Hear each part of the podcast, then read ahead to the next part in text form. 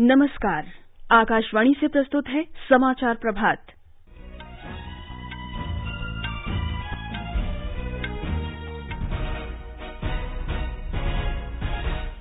प्रधानमंत्री नरेंद्र मोदी ने राष्ट्र के नाम संबोधन में कहा जम्मू कश्मीर को दिए गए विशेष दर्जे ने उसे केवल अलगाववाद, आतंकवाद, भ्रष्टाचार और वंशवाद दिया।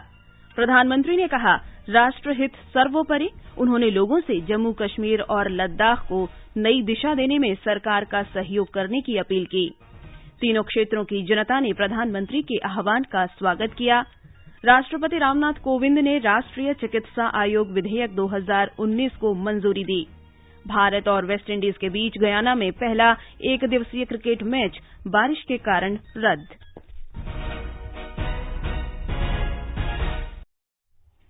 समाचार प्रभात के साथ मैं जागृति शर्मा।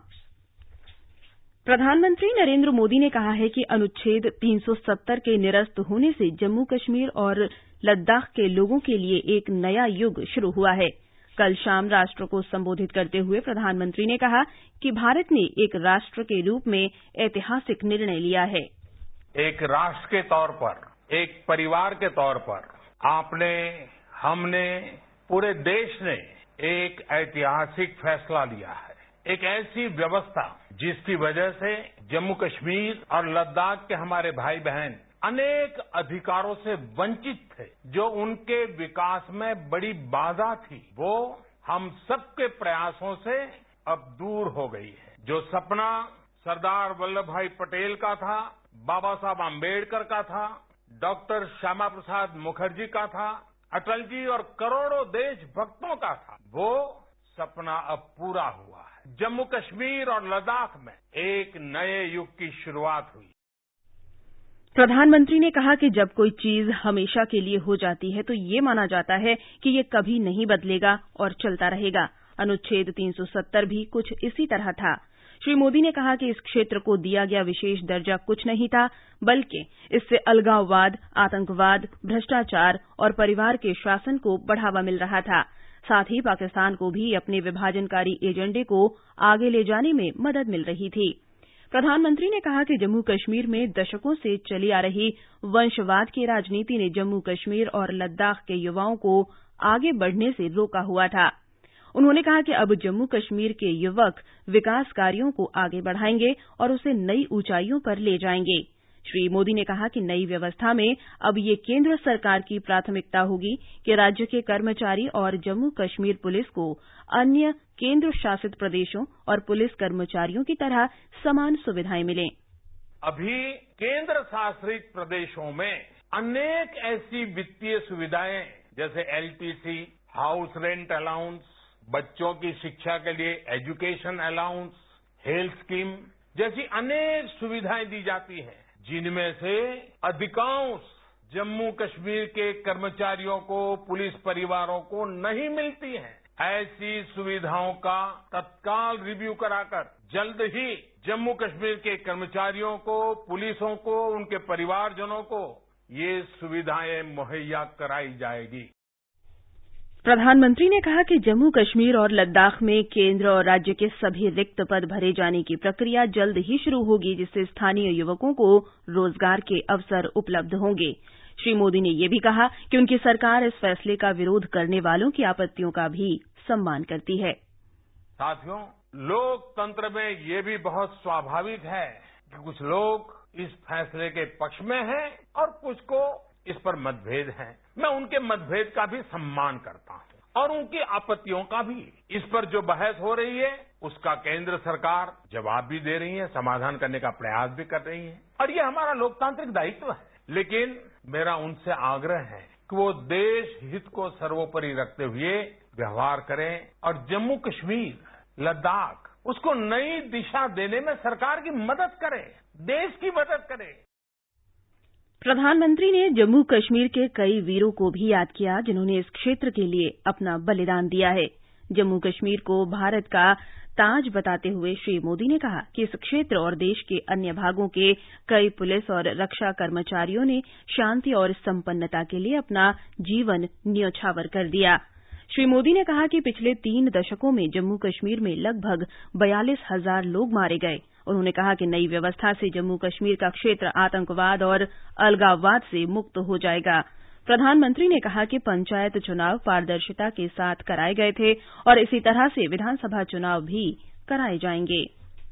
श्री मोदी ने कहा कि केंद्र शासित प्रदेश के गठन के बाद लद्दाख की जनता का विकास केंद्र सरकार की विशेष ज़िम्मेदारी है। श्री मोदी ने कहा कि जम्मू कश्मीर और लद्दाख में विश्व का सबसे बड़ा पर्यटक स्थल बनने की क्षमता है।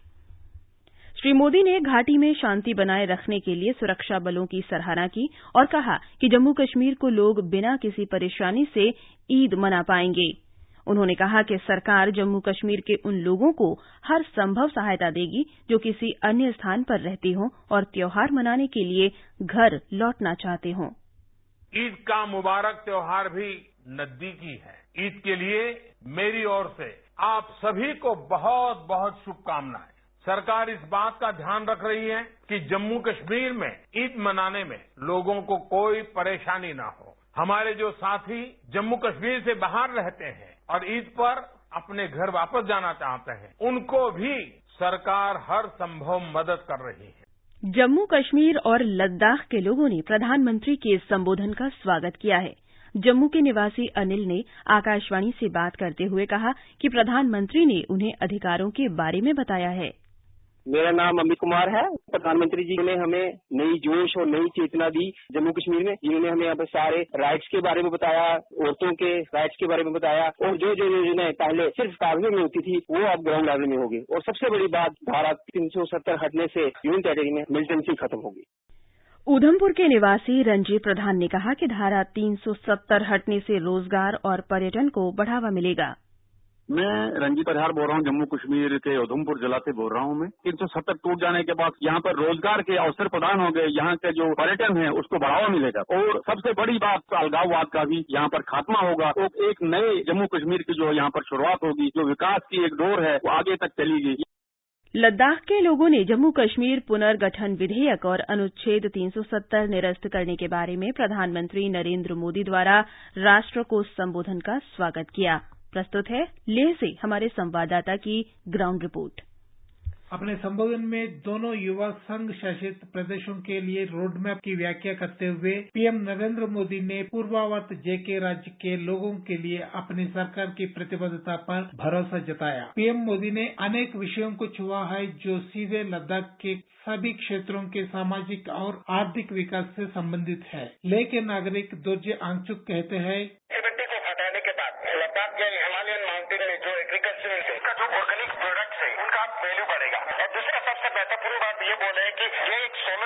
इससे रेडिएशन हाई होने का कारण है तो यहाँ पे सोलर हब बन सकते हैं और पावर एनर्जी होगा। प्रधानमंत्री नरेंद्र मोदी को सुनने के बाद लद्दाख विजयी संतोष की भावना में है। केंद्र शासित प्रदेश लद्दाख से ऑल इंडिया रेडियो न्यूज़ के लिए रमेश चंद्रा। जम्मू कश्मीर के तीनों क्षेत्रों में कल लगातार चौथे दिन स्थिति कुल मिलाकर शांतिपूर्ण रही, लेकिन लद्दाख को केंद्र शासित प्रदेश का दर्जा दिए जाने के विरोध में लद्दाख ज़िले के करगिल कस्बे में कुछ विरोध प्रदर्शन किए गए। जम्मू, कठुआ और सांबा जिलों में शैक्षणिक संस्थाओं के खुलने से स्थिति में सुधार हुआ है। क्षेत्र के अन्य भागों में सरकारी और निजी स्कूल, कॉलेज बंद रहेंगे। राष्ट्रपति रामनाथ कोविंद ने राष्ट्रीय चिकित्सा आयोग अधिनियम 2019 को मंजूरी दे दी है। हाल ही में संपन्न हुए सत्र में संसद ने इस बारे में विधेयक पारित किया था, जिसमें भारतीय चिकित्सा परिषद अधिनियम 1956 को रद्द करने का प्रावधान है। नए कानून में राष्ट्रीय चिकित्सा आयोग बनाने का प्रावधान है, जो चिकित्सा संस्थानों और चिकित्सा व्यवसायियों के विनियमन के लिए नीतियाँ तैयार करेगा तथा स्वास्थ्य देखभाल संबंधी मानव संसाधनों और बुनियादी ढांचे की जरूरतों का मूल्यांकन करेगा। भारत छोड़ो आंदोलन की वर्षगांठ पर आज आकाशवाणी से हिंदी और अंग्रेज़ी में एक विशेष रेडियो ब्रिज कार्यक्रम का प्रसारण किया जाएगा। इस कार्यक्रम में हमारे दिल्ली स्टूडियो से विशेषज्ञ जम्मू, चंडीगढ़, चेन्नई, लखनऊ, कोलकाता और मुंबई स्थित आकाशवाणी की क्षेत्रीय समाचार इकाइयों के स्टूडियो में बैठे विशेषज्ञों से बातचीत करेंगे। इसे आज रात साढ़े नौ बजे आकाशवाणी के एफएम गोल्ड चैनल पर सुना जा सकता है। भारत और वेस्टइंडीज के बीच तीन एकदिवसीय क्रिकेट मैचों की श्रृंखला का पहला मैच कल रात गयाना के प्रोविडेंस स्टेडियम में बारिश के कारण रद्द कर दिया गया। ये मैच वर्षा की वजह से देरी से शुरू हुआ और चौंतीस चौंतीस ओवर का कर दिया गया। महाराष्ट्र के पाँच पश्चिमी जिलों में भीषण बाढ़ के कारण दो लाख से अधिक लोगों को सुरक्षित स्थानों पर पहुँचाया गया है। इस बीच महाराष्ट्र में पुणे डिवीज़न के पाँच जिलों में भीषण बाढ़ से तीस लोगों की जानें गई हैं। कल सांगली ज़िले के ब्रह्मानल गाँव में हुई नौका दुर्घटना में मृतकों की संख्या बढ़कर चौदह हो गई है। पाँच दिन की वार्षिक हज यात्रा आज से शुरू हो रही है। आज़ादी के बाद पहली बार इस वर्ष भारत से रिकॉर्ड दो लाख हज यात्री हज के लिए गए हैं। ये समाचार हमारी website news on AIR dot com पर भी उपलब्ध हैं। और अब आज के समाचार पत्रों की सुर्खियों के साथ हैं मुकेश कुमार। धन्यवाद जागृति। जम्मू कश्मीर में अनुच्छेद 370 हटने के बाद प्रधानमंत्री का राष्ट्र के नाम पहला संबोधन आज सभी अखबारों के मुख पृष्ठ पर है। बकौल नवभारत टाइम्स, मोदी बोले, हमने छीना नहीं, हक दिया है कश्मीर के लोगों को। दैनिक भास्कर ने प्रधानमंत्री के शब्द दिए हैं, दुनिया भर के निवेशक कश्मीर आए, युवाओं का वर्तमान सुधरेगा, भविष्य संवरेगा। अनुच्छेद 370 खत्म करने पर कांग्रेस के वरिष्ठ नेता और राजा हरि सिंह के पुत्र कर्ण सिंह का समर्थन, कहा, नए कानून से स्त्री पुरुष का भेदभाव खत्म होना स्वागत योग्य जनसत्ता सहित कई अखबारों की प्रमुख खबर है। अमर उजाला के अनुसार विदेश मंत्रालय ने पाकिस्तान को सुनाई खरी खरी, कहा, दुनिया में हौवा खड़ा कर रहा पाक।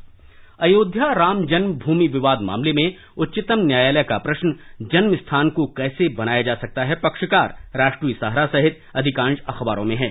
प्रणब दा को भारत रत्न, नानाजी देशमुख और भूपेन हजारिका को मरणोपरांत देश के सर्वोच्च नागरिक सम्मान से अलंकृत होने की खबर सभी अखबारों में है। और अंत में मुख्य समाचार एक बार फिर। प्रधानमंत्री नरेंद्र मोदी ने राष्ट्र के नाम संबोधन में कहा, जम्मू कश्मीर को दिए गए विशेष दर्जे ने उसे केवल अलगाववाद, आतंकवाद, भ्रष्टाचार और वंशवाद दिया।